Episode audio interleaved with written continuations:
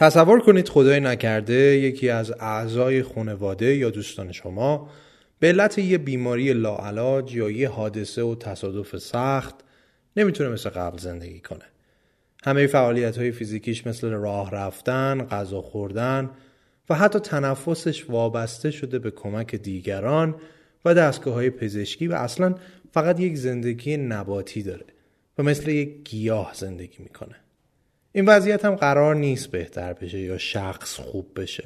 بعد از اینکه مدتی با همین اوصاف زندگی کرد و درد زیادی تحمل کرد شخص به مرگش فکر می‌کنه که دیر یا زود از راه می‌رسه. به مرگ فکر می‌کنه و به درد و رنجی که باید تا اون موقع تحمل کنه. اینجا به این نتیجه می‌رسه که اگه قراره تا زمان مرگ درد بکشه خب چه بهتر که زودتر بمیره تا درد کمتری تحمل کنه. از اونجایی که این فرد بدون کمک دیگران نمی‌تونه هیچ فعالیت فیزیکی داشته باشه از شما می‌خواد البته مثلا در شرایطی که بتونه درخواستش رو به شما بگه که کمکش کنی تا راحت و بدون درد بمیره و براتون دلایل مختلف هم میاره تا تشویقتون کنه که تو این کار همدستش بشید شما چه جوابی بهش می‌دید؟ آیا شما برای عزیزتون این حق رو قائل هستید که زندگی خودش رو تمام کنه؟ زندگی که احتمالا چیز زیادی تا آخرش نمونده و اگه هم مونده باشه جز رنج و سختی چیز دیگه ای نداره به عنوان یه پزشک چطور؟ آیا به بیمار لاعلاجتون حق می‌دید که بخواد براش داروی مرگاور تجویز کنید؟ به نظرتون این کار زیر پا گذاشتن سوگند پزشکی نیست؟ سالهاست که خیلی از انسانها در موقعیتهای مختلف با این سوالها و چالشها روبروان و پیشنهادی برای پایان دادن به زندگی پردرد بیماران مطرح شده به اسم اوتانازی. برای اینکه ببینیم می‌تونیم به این سوالها جواب بدیم یا نه بریم ببینیم که اوتانازی یعنی چی و نگاه مختصری بکنیم به تاریخچش و بعد اون رو از مناظر مختلف مذهبی، اخلاقی و قانونی بررسی کنیم. سلام من فرشاد محمودی هستم و این سی و شیشمین قسمت از پادکست دایجست هست. پادکستی که مسائل نسبتا پیچیده دنیای اطراف ما رو به زبونی بسیار ساده برای شما تعریف می‌کنه. این قسمت در دی ماه 99 ضبط میشه. با تشکر از خانم فریده عبادی به عنوان گردآورنده این کار و شادی حسین نیا ویراستار همیشگی پادکست دایجست.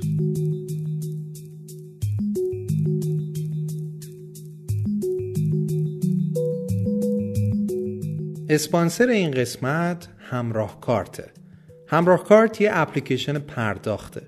منظور از اپلیکیشن پرداختم اپلیکیشنیه که میشه باهاش کارت به کارت کرد شارژ و بسته اینترنت خرید قبض پرداخت کرد یا کلی از این مدل کارها.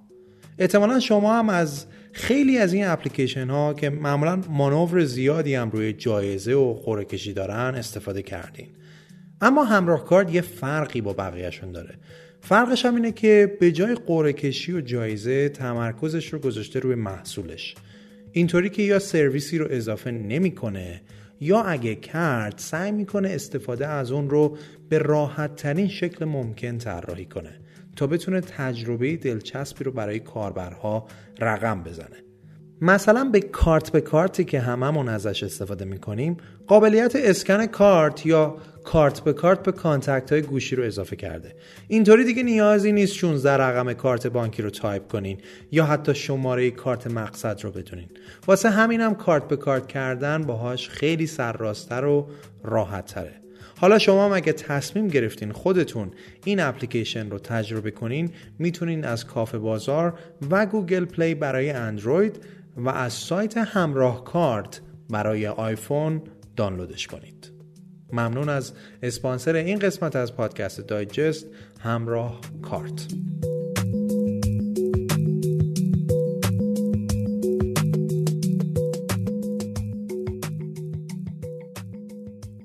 کلمه اوتانازی از ترکیب واژه یونانی یو و واژه ثناژیا ساخته شده. یو یعنی خوب و کامبخش و ثناژیا یا ثنازیا یعنی مرگ. پس معنی تحت لفظی اوتانازی میشه مرگ خوب و راحت. خود اون واژه فاناژیا یا فانازیا هم از اسم فاناتوس گرفته شده که الهه مرگ بدون خشونت در یونان باستان بوده. در واقع مثل همه اصطلاحاتی که ریشه تاریخی دارن اوتانازی هم در گذر زمان معنیهای مختلفی به خودش گرفته. بسته به کاربردش. مفهوم کلاسیک اوتانازی مرگ در آرامش بوده و وضعیت ذهن و روان رو در زمان مرگ نشون میده. ولی اولین بار در قرن هفدهم بود که کلمه اوتانازی در زمینه پزشکی استفاده شد. فرانسیس بیکن از این کلمه استفاده کرد تا به مرگ آسون و بدون درد و رنج اشاره کنه. بعدتر هم در سال 1890 بود که در مقابل مفهوم زندگی که دیگه ارزش زیستن نداره معنی اوتانازی یه بار دیگه تغییر کرد و به عنوان روشی برای مردن مطرح شد. در حال حاضر اوتانازی یعنی پایان دادن به زندگی پردرد کسی که از بیماری لاعلاجی رنج می‌بره. به اوتانازی مرسی کیلینگ هم میگن که یعنی کشتن از روی ترحم و شفقت. اوتانازی بیشتر وقتا به درخواست خود بیمار انجام میشه که درد و رنج زیادی رو تحمل می‌کنه. حالا یا داروهایی که براش تجویز شده رو قطع می‌کنن یا داروهای جدیدی بهش میدن که باعث مرگ بدون دردش میشه. یووال هراری در کتاب انسان خردمند هوموسیپینز نوشته که انسانهای شکارچی دورگرد دوران باستان چون مدام در حال جابجا شدن بودن پیرزنا و پیرمردهای فرتوت و به شدت بیمار رو میکشتن تا گروه کوچکشون بتونه به حرکت ادامه بده و زندگی براشون راحت تر باشه. به نظر هراری این کار انسانهای شکارگر پنجاه هزار سال پیش نه تنها نشانه بیرحمی نبوده بلکه یه کاری مثل سخت جنین و اوتانازی که انسان مدرن امروزی تو زندگیش انجام میده. تو تمدنهای سه هزار سال اخیر هم کم و بیش اوتانازی وجود داشته. تا قرنها بعد از دوره کلاسیک یعنی حدود قرن هشتم قبل از میلاد پایان دادن به زندگی بیماران و افراد ناامید و ناتوان تو هند پذیرفته شده بود. ولی با ظهور بودا کم کم مخالفت با اوتانازی شروع شد. بودا می‌گفت پایان دادن به زندگی در هر مرحله نادرسته. در یونان و روم باستان هم مرگ اختیاری پذیرفته شده بود. کسی که می‌خواست زندگیشو تمام کنه یا از درد و رنج راحت بشه اجازه داشت هملاک یا سم شوکران بنوشه. یکی از مشهورترین داستانهای مربوط به جام شوکران مربوط به سقرات که تو زندان دموکرات های آتنی به نوشیدن زهر محکوم شد. اما جدا از حکم اعدام سقرات بیماران و افسردگان یونانی هم می‌تونستن جام شوکران رو سر بکشن. نه تنها خود افراد می‌تونستن خودکشی کنن بلکه اگه لازم بود دیگران هم در این شوکران نوشی مرگاور به اونا کمک می‌کردن پزشکا هم از جمله کسایی بودند که به بیماران کمک می‌کردند تا با شوکران اتانازی کنند.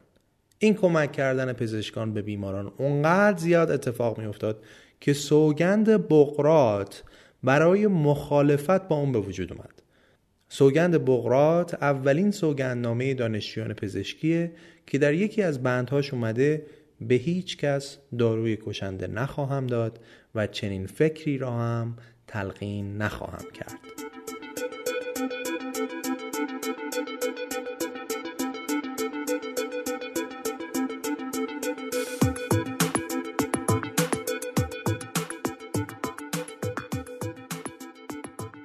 در چین باستان حتی مکانهای زیادی وجود داشت برای کشتن بدون درد. Painless killing. مثلا کشتن جنگجویانی که به شدت زخمی شده بودند و امیدی به زنده موندنشون نبود خیلی رایج بود. خودکشی در موارد ضروری در چین باستان نه تنها گناه و انحراف نبود بلکه تا مدتها تحسین هم می‌شد.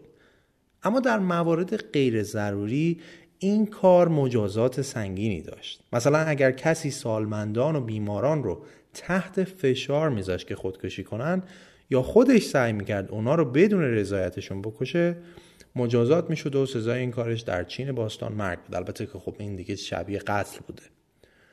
تو ژاپن هم قرنها هاراگیری می‌کردن. احتمالا می‌دونید هاراگیری چیه. سامورایی ها اگه اشتباه بزرگی می‌کردن برای حفظ شرافتشون هاراگیری می‌کردن. یا مثلا برای اینکه اسیر دشمن نشن هاراگیری می‌کردن. هاراگیری اینجوریه که شمشیر رو فرو می‌کردن تو شکمشون و یه تکون به سمت چپ و راست می‌دادن تا بمیرن. هاراگیری در واقع خودکشی شرافتمندان است. تا همین قرن 19 هاراگیری تو ژاپن هیچ ممنوعیتی نداشت. تا اینکه تو دهه 1860 دولت مدرن میجی در این کشور رو اومد و در سال 1873 هاراگیری ممنوع شد.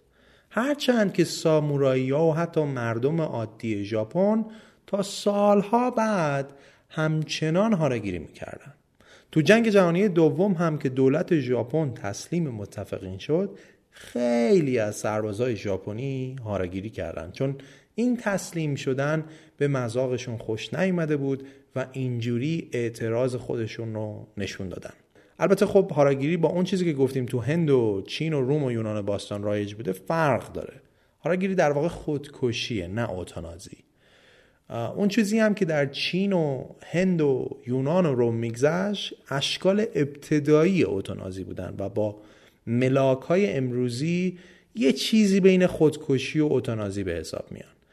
اما تو نوشیدن شوکران و هاراگیری یه وجه مشترکی هست. و اونم اینه که کسی که خودشو می‌کشه معتقد مرگ خوب رو انتخاب کرده.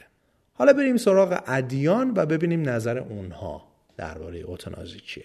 در اسلام زندگی انسان به قدری ارزشمنده که قرآن میگه نجات جان یک انسان برابر با نجات جان همه انسان ها از یه طرف دیگه از نظر اسلام زندگی افراد متعلق به خودشون نیست و جان و فرصت زنده بودن یه امانته از طرف خدا که همه وظیفه دارن این امانت رو حفظ کنن. در اسلام اعتقاد اینه که هر وقت سختی و گرفتاری پیش بیاد ما باید به رحمت خداوند امیدوار باشیم چون خدا ما رو به صبر دعوت کرده. کسایی که جون خودشون رو می‌گیرن از رحمت خداوند ناامید میشن و امانتش رو هم درست نگهداری نکردن و برای همیشه توی جهنم میمونن. پس اوتانازی و خودکشی نه نه نه. اسلام میگه فقط استفاده از داروهای مسکن مجازه. هر قدر هم آدم درد و ناراحتی داشته باشه این توجیه مناسبی برای اوتانازی نیست.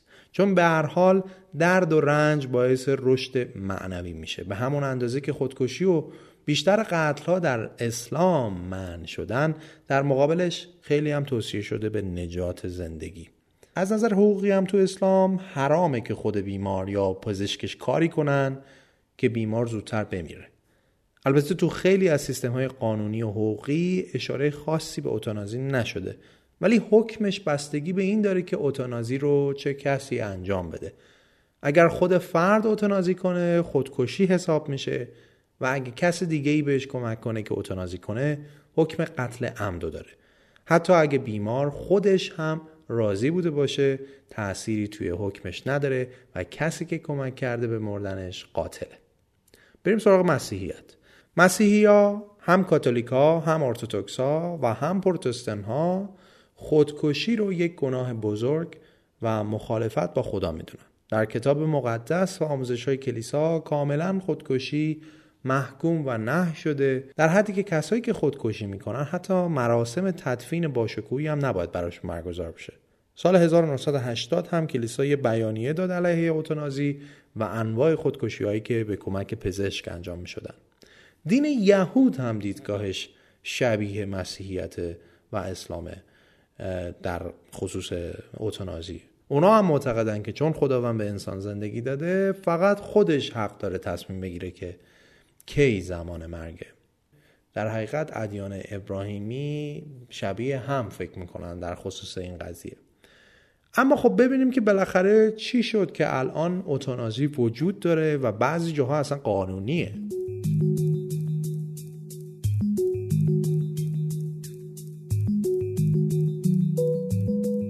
اسپانسر این قسمت از پادکست دایجست کشمونه.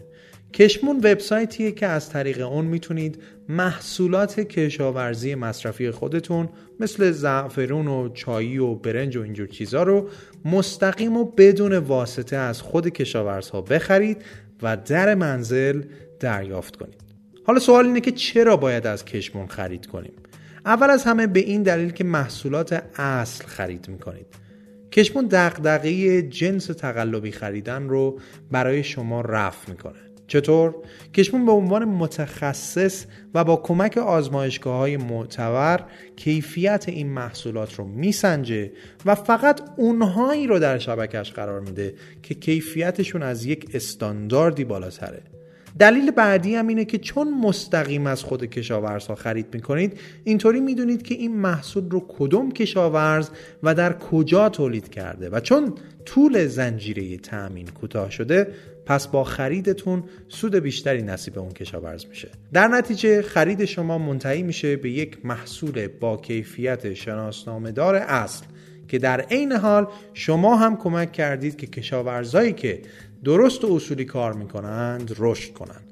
کشمون رو توی گوگل search کنید و به وبسایتشون سر بزنید و قصه هر کشاورز محصولات و نتیجه آزمایشاتشون رو ببینید. در ضمن اگر دوست داشتید خرید از کشمون رو برای بار اول امتحان کنید از کد تخفیف دایجست با سه تا T استفاده کنید تا هزینه ارسال براتون رایگان بشه. وبسایتشون هم هست کشمون با دو تا O dot com که لینکش رو هم براتون گذاشتم.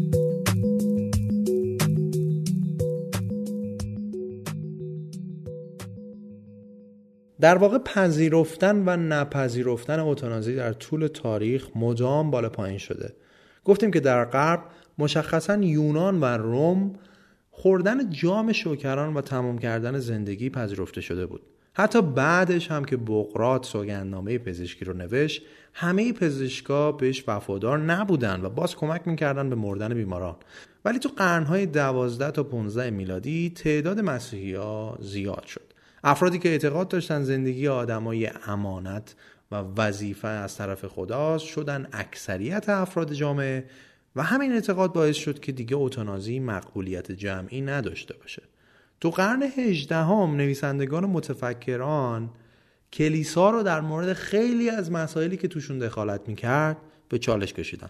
زندگی انسان ها و اتانازی و خودکشی هم یکی از این موضوعات بود. یعنی گفتن که خب کلیسا چرا باید برای زندگی و مردن مردم نسخه بپیچه ولی خب این روشن فکری ها نتیجه نداد و اواخر قرن 18 پرتستان های آمریکا هم رسما اوتونازی رو ممنوع اعلام کردن در سال 1828 در نیویورک کمک به خودکشی کسی یا تهیه اسلحه یا داروی مرگبار برای فردی که می‌خواد بمیره غیر قانونی اعلام شد. پنجاه سال بعد استفاده از مورفین به عنوان داروی مسکن خیلی زیاد شد. اینجا یه معلم مدرسه به اسم ساموئل ویلیامز پیشنهاد کرد که مورفین فقط برای تسکین درد نباشه بلکه برای تموم کردن زندگی و درد بیمار هم از مورفین استفاده کنیم اما خب انجمن پزشکی آمریکا رسما پیشنهاد ساموئل ویلیامز رو رد کرد بحث در مورد اوتانازی به مدت 35 سال در ایالات متحده در جریان بود و رسید به سال 1906 و لایحه قانونی شدن اوتانازی در اوهایو. اما این لایحه هم در نهایت شکست خورد. سال 1915 در شیکاگو یک نوزاد پسر به شدت بیمار به دنیا آمد که به عمل جراحی فوری نیاز داشت.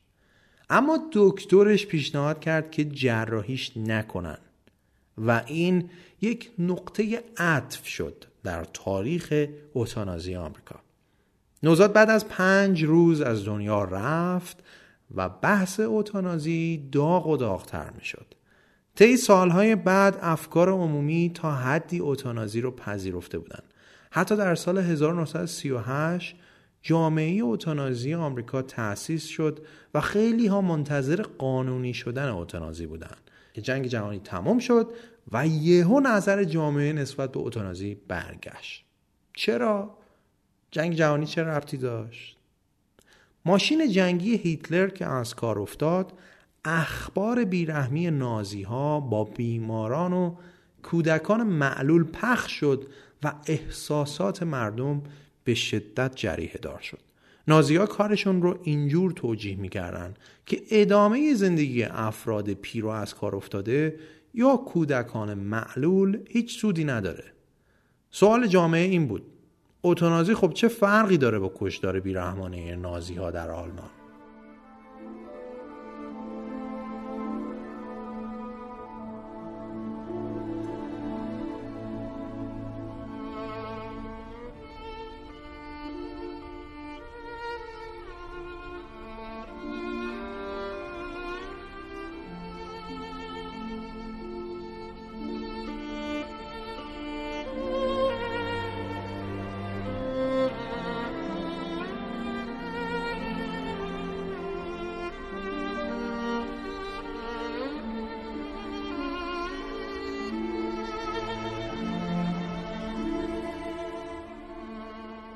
داستان چی بود؟ نازیا در 18 اوت 1939 با حکم هیتلر کشتار رو شروع کردند. دولت آلمان به کادر پزشکی دستور داد که نوزادان و کودکان زیر سه سال که معلولیت شدید داشتن رو معرفی کنه. در اکتبر 1939 مقامات شروع کردن به ترغیب کردن والدین که بچه های معلولشون رو در کلینیک های اطفال بستری کنن. این کلینیک ها در واقع بخش های ویژه کشتار بودند. تعدادی پرسنل پزشکی به تازگی هم مخصوص این کار استخدام شده بودند. وظیفه اونا این بود که به بچه هایی که تحت نظرشون بودن یا بیش از حد دارو بدن که باعث مرگشون بشه یا اونقدر بهشون گرسنگی می‌دادن که بمیرن بعدا این برنامه کشتار رو حتی در مورد جوانای زیر 17 سال و بزرگسالانی که در آسایشگاه هم بستری بودند اجرا کردن در پاییز 1939 آدولف هیتلر یک مجوز سری امضا کرد تا پرسنل مجری این برنامه مسئولیت قضایی داشته باشن و تحت تعقیب قانونی قرار نگیرن. این کارا مخفیانه انجام می شدن و اسمش رو هم گذاشته بودن عملیات تی فور. کم کم مردم از این برنامه باخبر شدن و اعتراضات شروع شد. هیتلر هم در اوت 1941 دستور داد تی فور متوقف بشه. اما ماموران خدمات درمانی آلمان دوباره در اوت 1942 کشتار رو شروع کردند. مجریان عملیات تیفور تو اولین برنامه کشتار نشون داده بودن که قابل اعتمادن و تو مراکز کشتار سر کارشون موندن. برنامه کشتار تا آخرین روزهای جنگ ادامه داشت و در مورد خیلی ها اجرا شد. سالمندها، قربانیان بمباران بیگاران خارجی و خلاصه خیلی ها. نیروهای اس اس و های پلیس حتی تو بخشای شرقی اروپا که تحت اشغال آلمان بود هم ده ها هزار بیمار معلول رو یا دست جمعی تیرباران می‌کردن یا تو کامیون های گاز به قتل میرسوندنشون خب طبیعتا منتشر شدن این اخبار افکار عمومی رو خیلی تحت تاثیر قرار داد در همه جای جهان. اون برنامه قانونی شدن اوتانازی در آمریکا هم در نتیجه کنسل شد. بریم جلو تا برسیم به سال 1990 و حمله قلبی شخصی به اسم تری شیاوو. شاید بشه گفت که پرونده تری شیاوو معروفترین و جنجالی ترین اوتانازیه که تا الان انجام شده. کار به جایی رسید که پای جورج بوش رئیس جمهور وقت آمریکا هم به انجام این اوتانازی باز شد. قضیه از این قرار بود که شیابا در سال 1990 دچار حمله قلبی شد و این حادثه اونو در شرایط زندگی نباتی دائم قرار داد. یعنی مغز تریشیاوو کاملا از کار افتاده بود و بیشتر از ده سال با یک لوله که به میدش وصل بود تغذیه می‌کرد و زنده مونده بود. بعد از گذشت مدت زیادی از بیماری تریشیاوو همسرش که دیگه از برگشتن سلامتیش قطع امید کرده بود یک کمپینی رو انداخت تا اجازه مرگ شیاوو صادر بشه. از اونجایی که امکان نداشت شیاوو به زندگی معمولی برگرده عده زیادی طرفدار این نظر بودن و از اوتانازی شیاوو حمایت می‌کردن. عده دیگه هم می‌گفتن که این کار با قتل هیچ فرقی نداره و مرگ و زندگی دست خداست و انسان ها نباید در این زمینه تصمیم بگیرن. بحث و جدل برای اوتونازی تریشیابو در نهایت به نفع همسرش تموم شد و قرار شد تا اوتانازی انجام بشه. به این ترتیب بود که در مارس 2005 لوله تغذیه شیابو قطع شد و از دنیا رفت. انجام شدن یا نشدن اوتانازی تریشیابو از سال 1990 تا 2005 طول کشید. و در این سالها پزشکای متخصص زیادی وضعیت اونو بررسی کردن و تایید کردند که شیابو در حالت زندگی نباتی باقی خواهد ماند این طولانی شدن روند تایید اوتانازی تریشیابو یه معنی واضح داشت. حساسیت بالای مردم و جامعه پزشکی. حالا برای درک دلیل این حساسیت بیایید انواع اوتانازی رو بررسی کنیم و ببینیم کدوم نوع اوتانازی همیشه غیر اخلاقی بوده و کدومش بسته به شرایط درخواست کننده قابل اجراست. البته بسته به قوانین اون کشور.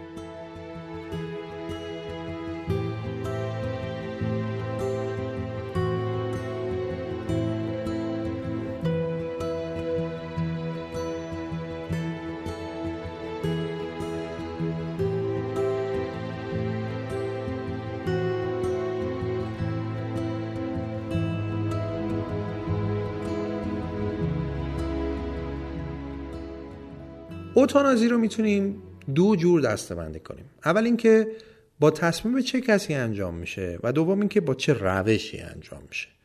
تو دسته بندی اول که با تصمیم چه کسی انجام میشه دو نوع اوتانازی داریم. ارادی و غیر ارادی. ارادی یعنی مریض تو شرایطی که می‌تونه آگاهانه و عاقلانه در مورد زندگی و مرگ خودش تصمیم بگیره. یا اگه الان در چنین شرایطی نیست قبلا چنین شرایطی رو پیش بینی کرده و گفته اگه این اتفاق برام افتاد می‌خوام که زنده نمونم. مثلا وصیت کرده.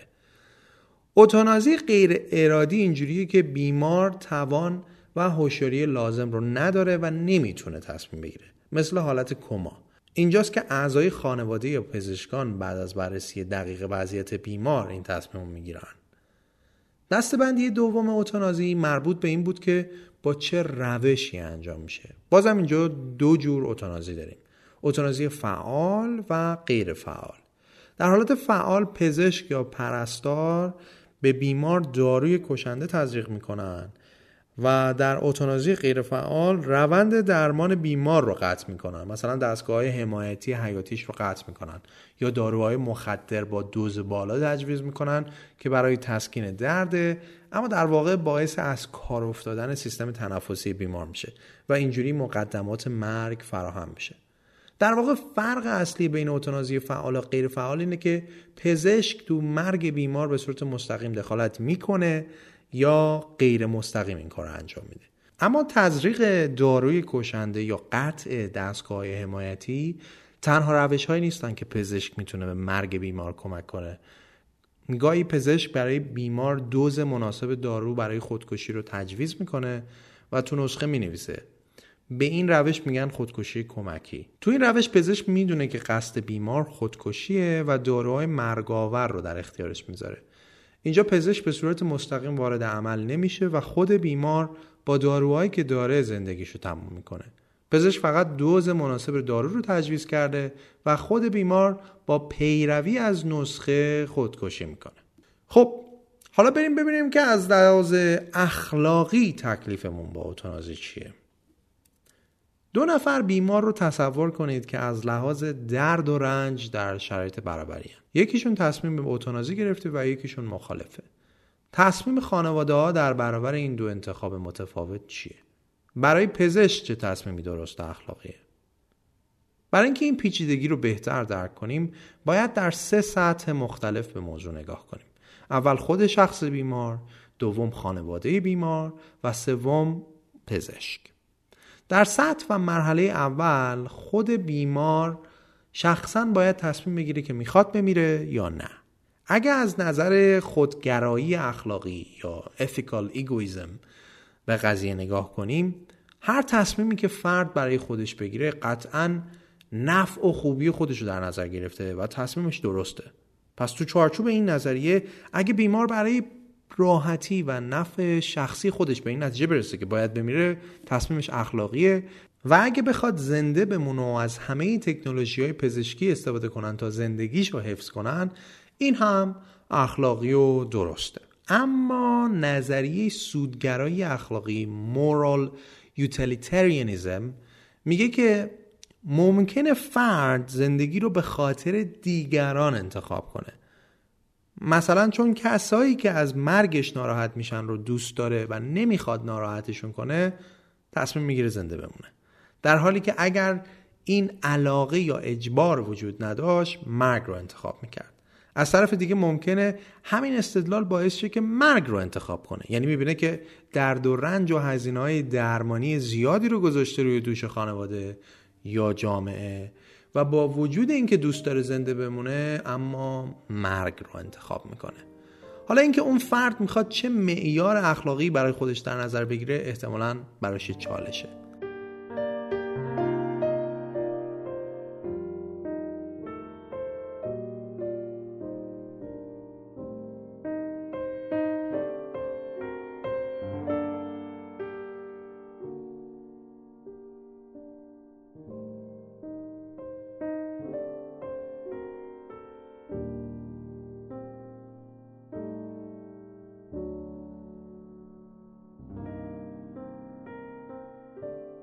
در سطح دوم این اعضای خانوادن که چالش اخلاقی سختی دارن. مخصوصا در مواردی که بیمار نمی‌تونه درباره مرگ خودش تصمیم بگیره. ممکنه خانواده به خاطر علاقه و عشقی که بهش دارن بخوان که طرف زنده بمونه. از یه طرف دیگه ممکنه به خاطر سود و منفعتشون بخوان درمانهای پزشکی رو قطع کنن که هزینه های درمانی کم بشه. در سطح سوم پزشک هم توی چالشی اخلاقیه. توقع جامعه جهانی از پزشکان اینه که باید به هر قیمتی که شده زندگی بیمار رو حفظ کنن. اما خودمختاری و حق بیمار در برابر این نگاه جهانی قرار داره. طبق این اصل پزشکان مسئولن در قبال درخواست بیمارشون. وقتی بیمار خودش با اختیار خودش تصمیم می‌گیره بمیره پزشک بر اساس این دیدگاه نباید درباره کیفیت زندگی بیمار قضاوت کنه یعنی پزشک حق نداره بگه که نه تو زندگیت خوبه یا می‌تونه بهتر بشه و حالا بیا فعلا نمیر. درخواست بیمار چه منطقی باشه چه غیر منطقی پزشک باید حرف بیمار رو بپذیره و اتنازی رو انجام بده. از اون طرف پزشک تعهد داده که کاری نکنه که به ضرر بیمار باشه. یعنی پزشک باید تصمیم بگیره که این کار به نفع بیمار هست یا نه. خب این تصمیم گیری کاملا به این بستگی داره که کیفیت زندگی بیمار چطوریه. حالا پزشک می‌تونه بدون اینکه نظر شخصی بده کیفیت زندگی بیمار رو بررسی کنه؟ اصلا اگه بتونه نظر شخصی نده برای اینکه بخواد کیفیت زندگی رو ارزیابی کنه چه ملاکایی رو باید در نظر بگیره؟ خود این ملاک ها رو چطور می‌تونیم بگین درسته یا غلطه؟ خب با بررسی نظریه های اخلاقی و ادیان می‌بینیم که اتنازی موضوع خیلی پیچیده و چند وجهیه به خاطر همین پیچیدگی هاست که نمی‌تونیم بگیم اتنازی درسته یا نادرسته و جواب دادن به این سوال خیلی سخته. تحلیل نظریه های اخلاقی هم که جواب روشنی به ما نمیدن و خودشون سوال بیشتری ایجاد می‌کنن.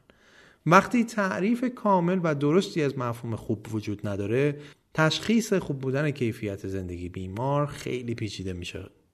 واسه همینه که موافقا و مخالفای اوتانازی هم بیشتر سر همین مسائل اخلاقی با هم بحث دارن و بیشتر استدلال هاشون از همین نظریه های اخلاقی گرفته شده. ولی هیچ کدوم نمی‌تونن نشون بدن که چه سازوکاری بهتره برای اینکه تصمیم بگیریم اوتانازی رو رد بکنیم یا قبولش کنیم.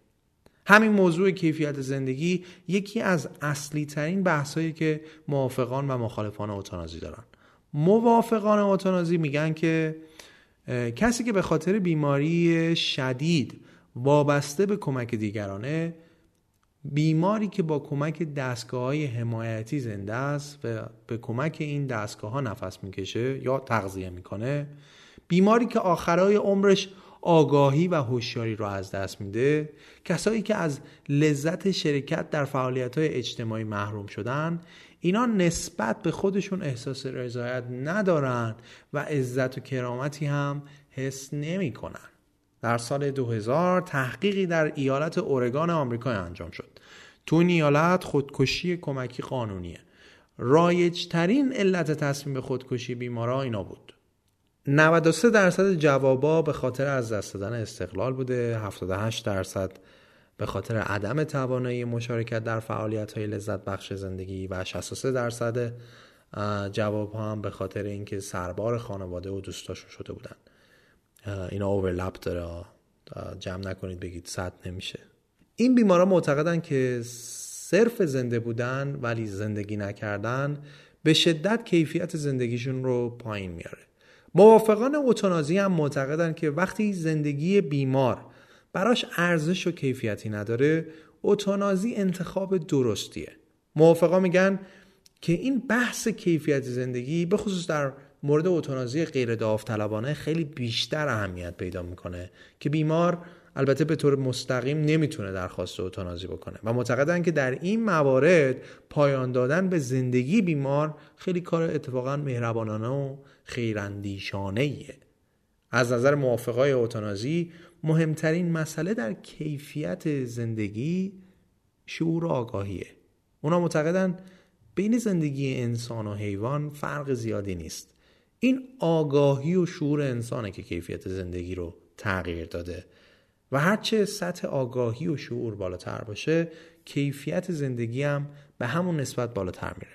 پس وقتی این شعور و آگاهی نیست دیگه زنده بودن معنی نداره. موافقای اوتونازی معتقدن که هر انسان این حق رو داره که همونطور که می‌خواد زندگی کنه آزادانه تصمیم بگیره و هر زمان که خواست زندگیشو تموم کنه. در واقع حق مردن یه نوع مجوز اجتماعیه که هر فرد برای اوتانازی یا خودکشی بهش نیاز داره. بیشتر مردم جامعه قبول دارن که انسان در حق انتخابهاش آزاده و معتقدن هر فرد می‌تونه مستقل و آزاد تصمیم بگیره و حتی اگه اون تصمیم اشتباه باشه بازم این تصمیم و انتخاب قابل احترامه. موافقا میگن همه افراد باید این حق رو داشته باشن که به صورت قانونی و تحت حمایت قانون درخواست اوتانازی کنن. وقتی بیمار آگاهانه از پزشک درخواست اوتانازی می‌کنه پزشک باید اصل احترام برای استقلال بیمار رو در نظر بگیره و بر اساس اون عمل کنه. طبق این اصل دیگه پزشک نمی‌خواد هیچ قضاوتی بکنه. اونا میگن که وقتی بیمار تو وضعیت خیلی دردناکیه و اصرار داره که این وضعیت تموم بشه خیلی بیرحمانه و ظالمانه است که پزشک به این درخواست بیاعتنایی کنه. موافقان این تفکر استدلال می‌کنن که هیچکی دوست نداره سر هیچ پوچ بمیره. پس وقتی بیمار درخواست اوتانازی می‌کنه حتما به این نتیجه رسیده که نفع خودش و خانواده و جامعهش تو این مردنه.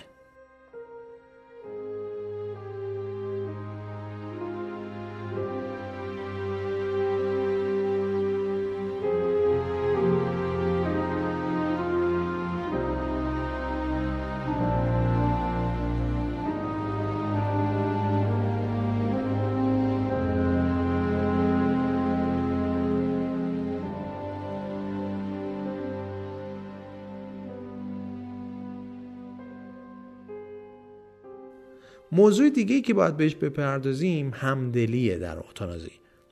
بر اساس دیدگاه موافقان. وقتی بیمار از پزشک درخواست می‌کنه که درد و رنجش رو تموم کنه پزشک ممکنه از روی ترحم و همدلی که نسبت به بیمار داره درخواست بیمار رو قبول کنه. همدلی چیه؟ روانشناسا معتقدن همدلی یعنی توجه به رنج و تلاش برای کم کردنش.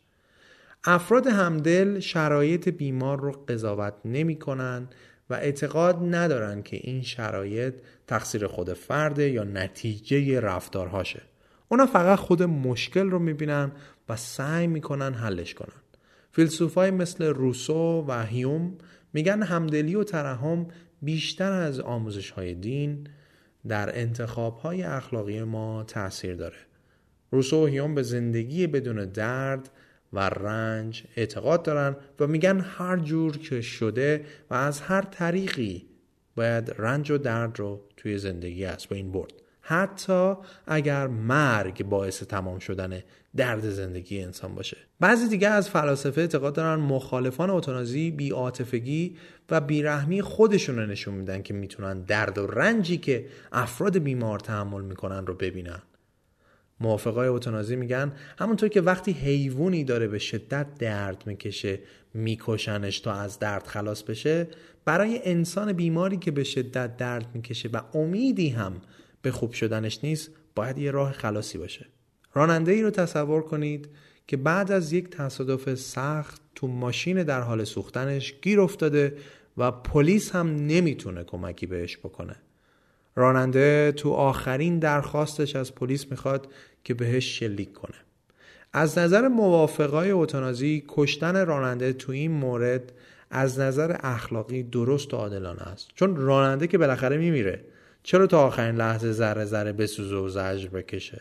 در حمایت از اوتانازی و خودکشی کمکی در سال 1980 هم فدراسیون جهانی حق مردن تأسیس شد. این سازمان 45 تا سازمان زیرمجموعه مختلف داره که در 25 کشور مختلف دنیا از حق مردن حمایت می‌کنن. این فدراسیون نشست هایی هم برگزار می‌کنه درباره خودکشی و مرگ و اوتانازی و اینجور مسائل. خب حالا بریم سراغ مخالفان اوتانازی. می‌تونیم بگیم بیشتر دلایل مخالفان اوتانازی از آموزه های معنوی و مذهبی میاد. پاپ جان پل دوم میگه موافقان اوتانازی تعریف آزادی رو تحریف کردن و این باعث میشه همبستگی انسان ها از بین بره. برای مسیحیان آزادی یعنی هر کسی حق زندگی کردن داره. اما این حق مطلق نیست.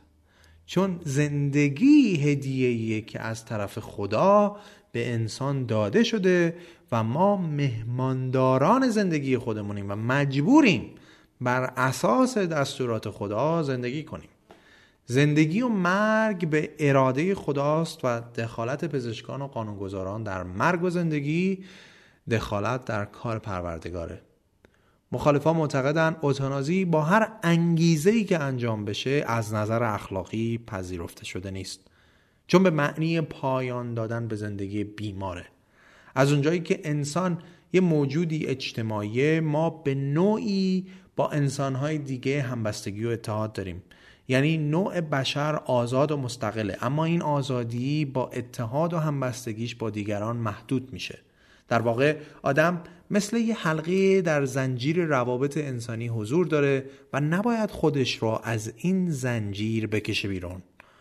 خودکشی یا اوتانازی یعنی فرد به زندگی خودش همسایش و خداوند علاقه نداره و این زنجیر اجتماعی رو با خانواده و جامعه و ملت میشکونه. در حمایت از این تفکر جنبشی به اسم حق زندگی شکل گرفته. National Right to Life Committee.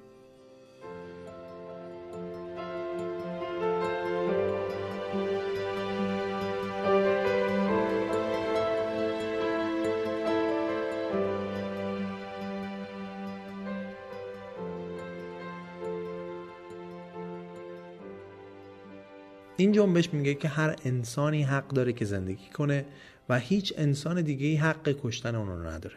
طرفداران این تفکر معتقدن وظیفه اصلی پزشک نجات زندگی بیماره و به هر شکلی که از این وظیفه تخلف کنه غیر اخلاقیه.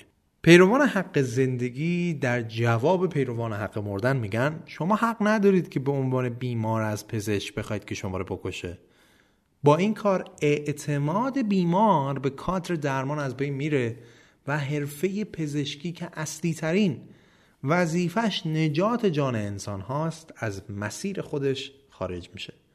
دلایل دیگه مخالفا اینه که اگه اوتانازی قانونی بشه ممکنه پزشکان برای خوب شدن بیماران صعب العلاج تلاش کمتری بکنن و به جاش کمک کنن که بیمار راحت بمیره و اینجوری هیچ وقت درمان نشه. ممکنه بعضی پزشکا اصلا وسوسه بشن و سوء استفاده بکنن. ممکنه بیمارا برای اینکه به مردن رضایت بدن حتی تحت فشار قرار بگیرن. ممکنه شرکت های بیمه و دولت برای اینکه هزینه های خودشون رو کم کنن اتونازی رو گسترش بدن. ممکنه افراد معلول یا دارای نقص عضو رو بذارن تو دسته بیماران صعب العلاج و از این تعریف جدید سوء استفاده کنن. مثل کاری که هیتلر در زمان جنگ جهانی می‌کرد. مخالفان معتقدند که تمام دردهایی که ما تو زندگی تحمل می‌کنیم دلیل و معنای خاصی دارن. دین درد رو یه جور دیگه معنی می‌کنه و میگه برای اینکه مؤمنان به پختگی برسن لازمه. در واقع با این برداشت از درد دین تلاش می‌کنه که بیماران رو به آرامش برسونه یا حداقل بهشون دلداری بده. با این تعریف از رنج مؤمن تا وقتی که ایمان داره که خداوند از دریافت این هدیه شاده تحمل درد براش راحت تره اونا اعتقاد دارن راه های زیادی برای تسکین درد وجود داره و اتانازی ضرورتی نداره. اما موافقان میگن این استدلال منطقی نیست. از دید مذهب هیچ چیزی شعن و کرامت انسان رو از بین نمی‌بره. چون انسان آفریده خاص خداونده و خدا انسان رو شبیه خودش درست کرده و خدا در وجود هر انسانی حضور داره. پس کرامت همه انسان ها قابل احترامه. بیمارای لاعلاج هم مثل همه انسان ها حق دارن به مرگ طبیعی بمیرن. به هر حال بیماری و درد اجزای جدا نشدنی زندگی انسانه. و اینکه بگیم درد و رنج شعن و کرامت انسان رو کم می‌کنه غیر اخلاقیه. باور مخالفان اوتانازی اینه که زندگی در ذات خودش مقدسه و هیچ چیزی نباید باعث تموم شدن یا از بین بردنش بشه. چون زنده بودن فی نفسه برای انسان ها ارزشمنده. در نتیجه هیچ چیز خوبی در مرگ وجود نداره. با این روش. با توجه به این دیدگاه میشه دو نوع استدلال اخلاقی رو نتیجه گرفت. گرفتن زندگی تحت هر شرایطی اشتباهه. کوتاهی هم در محافظت از زندگی فرد دیگه تحت هر شرایطی اشتباهه. با همه این تفاسیر اتنازی برای قانونی شدن راه طولانی رو طی کرده. هلند در سال 2001 و بلژیک در سال 2002 اولین کشورهایی بودند که اوتانازی رو قانونی کردن. در حال حاضر اوتانازی تو کشورهای کمی رسمی شده مثل هلند و بلژیک و لوکسامبورگ و کانادا، کلمبیا، استرالیا، فرانسه و بعضی از ایالتهای آمریکا. اما در بیشتر کشورهای جهان اوتانازی کماکان غیرقانونی و ممنوعه از جمله ایران. خب این یک خلاصه ای بود. اجمالی از تعریف اوتانازی در دنیای امروز.